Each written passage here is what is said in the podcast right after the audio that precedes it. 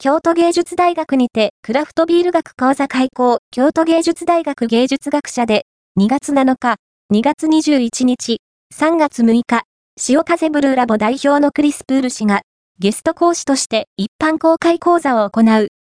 同講座は、学生だけでなく、一般の方も対象とし、クラフトビール学と題して、クラフトビールを学ぶ機会を提供する。